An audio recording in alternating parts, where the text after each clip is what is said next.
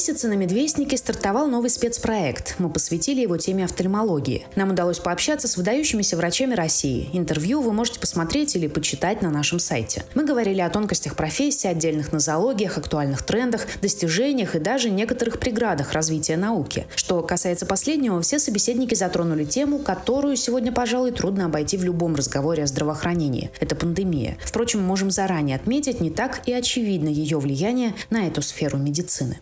Ученые из Испанского университета Кастилья-Ла-Манча опубликовали описание случая скотомы на фоне бессимптомного течения COVID-19. Авторы предположили, что поражение сетчатки глаза можно рассматривать в качестве еще одного признака коронавирусной инфекции. Российские ученые с этим не согласны. В монографии доктора медицинских наук, профессора, завкафедры глазных болезней ФМБА России и заведующей консультативно-диагностическим отделением Центра офтальмологии ФМБА России Натальи Курышевой описаны несколько клинических случаев поражения органов зрения и их связи с перенесенным COVID-19.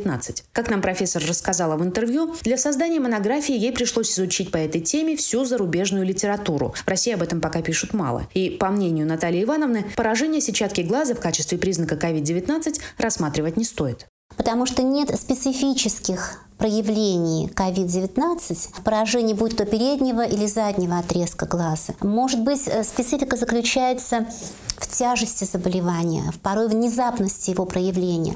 Но интересно отмечено, что поражение сетчатки, например, в среднем статистически, а уже есть метаанализы, публикации мировых на эту тему, развиваются через 12 дней после выздоровления от ковида.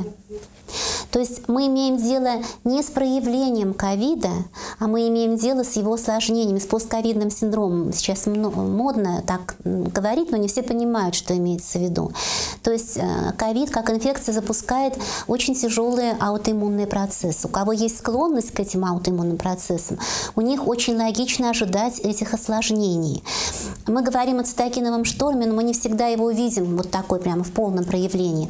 Э, ИЛ-6, интерлейкин-6, который является маркером фактически вот этого иммунного воспаления, э, к сожалению, не проверяется почти никогда, даже у пациентов, у которых видны какие-то симптомы. На момент записи интервью в октябре в больнице Центра офтальмологии находился пациент с тяжелым осложнением COVID-19 в виде мукромикоза. Случай, как и несколько других, также описан в монографии профессора Курышевой. Молодой мужчина, 50 лет, переболел ковидом, он выздоровел, и сейчас у него начались э, поражения глаза, он ослеп уже, у него поражение придаточных пазух носа, у него э, орбита поражена, и сейчас мы видим у него же энцефалит, у него поражение головного мозга. Вот здесь эта патология описана подробно, потому что она в мире уже описана, эти случаи были уже давно замечены, что они возникают через 30-40 дней после выздоровления от ковида что поражают в основном людей, которые страдают сахарным диабетом.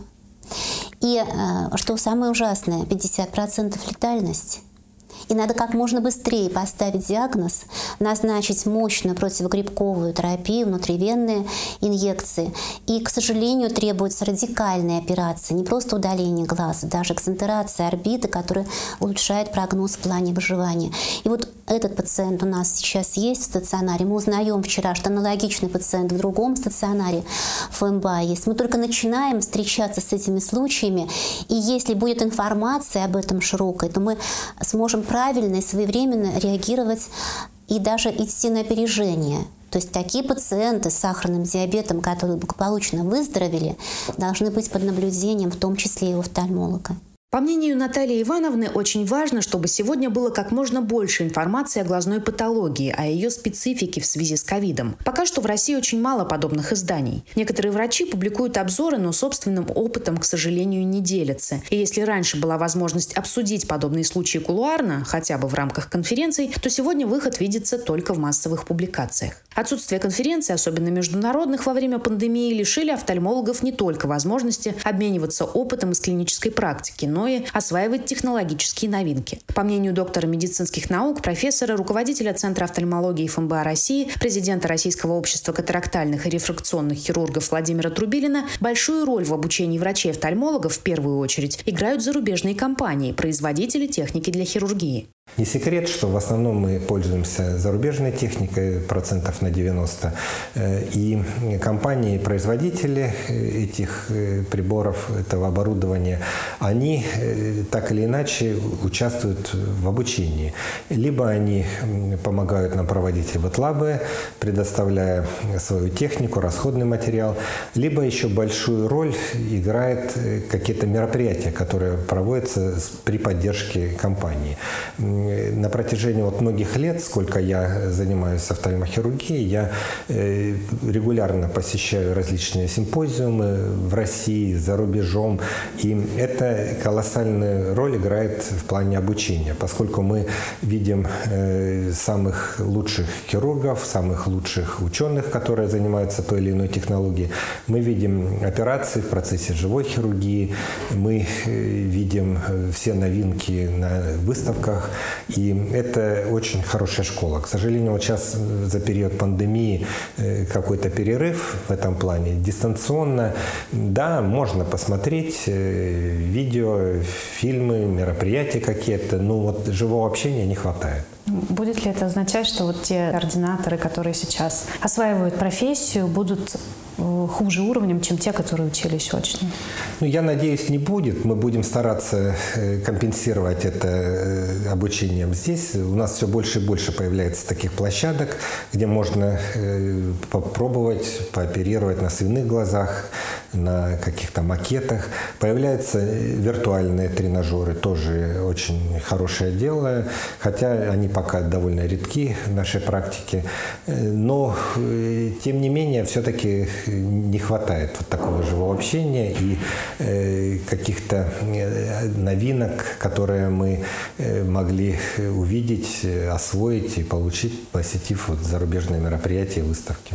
Много говорят о том, что пандемия подняла технологии на новый уровень. Начался резкий рост развития цифровой медицины, телемедицины. Но странно отрицать, что есть области, в которых без личного присутствия врача и пациента не обойтись. В этих сферах локдаун стал серьезным препятствием. В 2017 году в России впервые была проведена операция по ретинальной имплантации. Технология без преувеличения космическая, но внедрить ее на практике удалось лишь дважды расскажем немного подробнее. Чтобы передать картинку, которая попадает в обзор человеческого глаза в мозг, необходима правильная работа всех трех нейронов в сетчатке. Первый самый хрупкий, фоторецепторный. Он трансформирует квант света в нервный импульс и передает его дальше. Он же при офтальмологических патологиях погибает в первую очередь. Второй нейрон, ассоциативный, также довольно хрупок. А вот третий ганглионарный нейрон живучий. Инженерная задача при ретинальной имплантации заключается в том, чтобы с помощью импланта бионического глаза через функционирующий нейрон, попытаться передать информацию в мозг. Подробнее об уникальной операции можно узнать из интервью на сайте Медвестника. Всего до пандемии директору научно-исследовательского центра офтальмологии имени Пирогова, доктору медицинских наук, профессору академику РАН Христа Тахчиде удалось провести только две операции. В интервью нашему изданию профессор рассказал, что необходимо, чтобы они стали доступны всем российским пациентам, кто в них нуждается.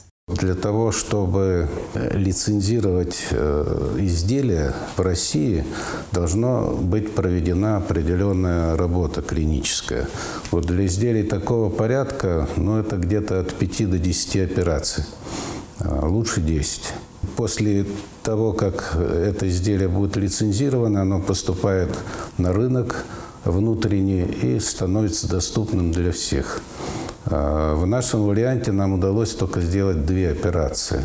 Это ищутся средства, и в данном случае это спонсоры, которые, в общем-то, помогли приобрести эти два набора. Один набор стоит где-то порядка на то время 140 тысяч евро. Вот это только аппаратная часть, плюс там все остальное работает. Ну вот представляете стоимость этой операции. Мы подготовили третьего больного, отобрали, уже назначили даже день операции. Ну, начались вот эти все так сказать, э, ковидные дела, и все это дело, в принципе, так вот заглохло. Значит, для того, чтобы оно реально продвигалось, нам нужно найти средства вот где-то в объеме от 5 до 10 операций. провести их, написать соответствующий отчет, и э, Росздравнадзор принимает решение о том, что, допустим, да, допускается это изделие до использования на рынке России. Естественно, когда мы бы прошли вот э, эту, скажем, клиническую апробацию у нас в стране и получили бы разрешение на ввоз изделия, э, то дальше мог бы ставиться вопрос о том, чтобы включить это в программу бюджетного финансирования. Это ИОМС или ВМП или что-то из этого.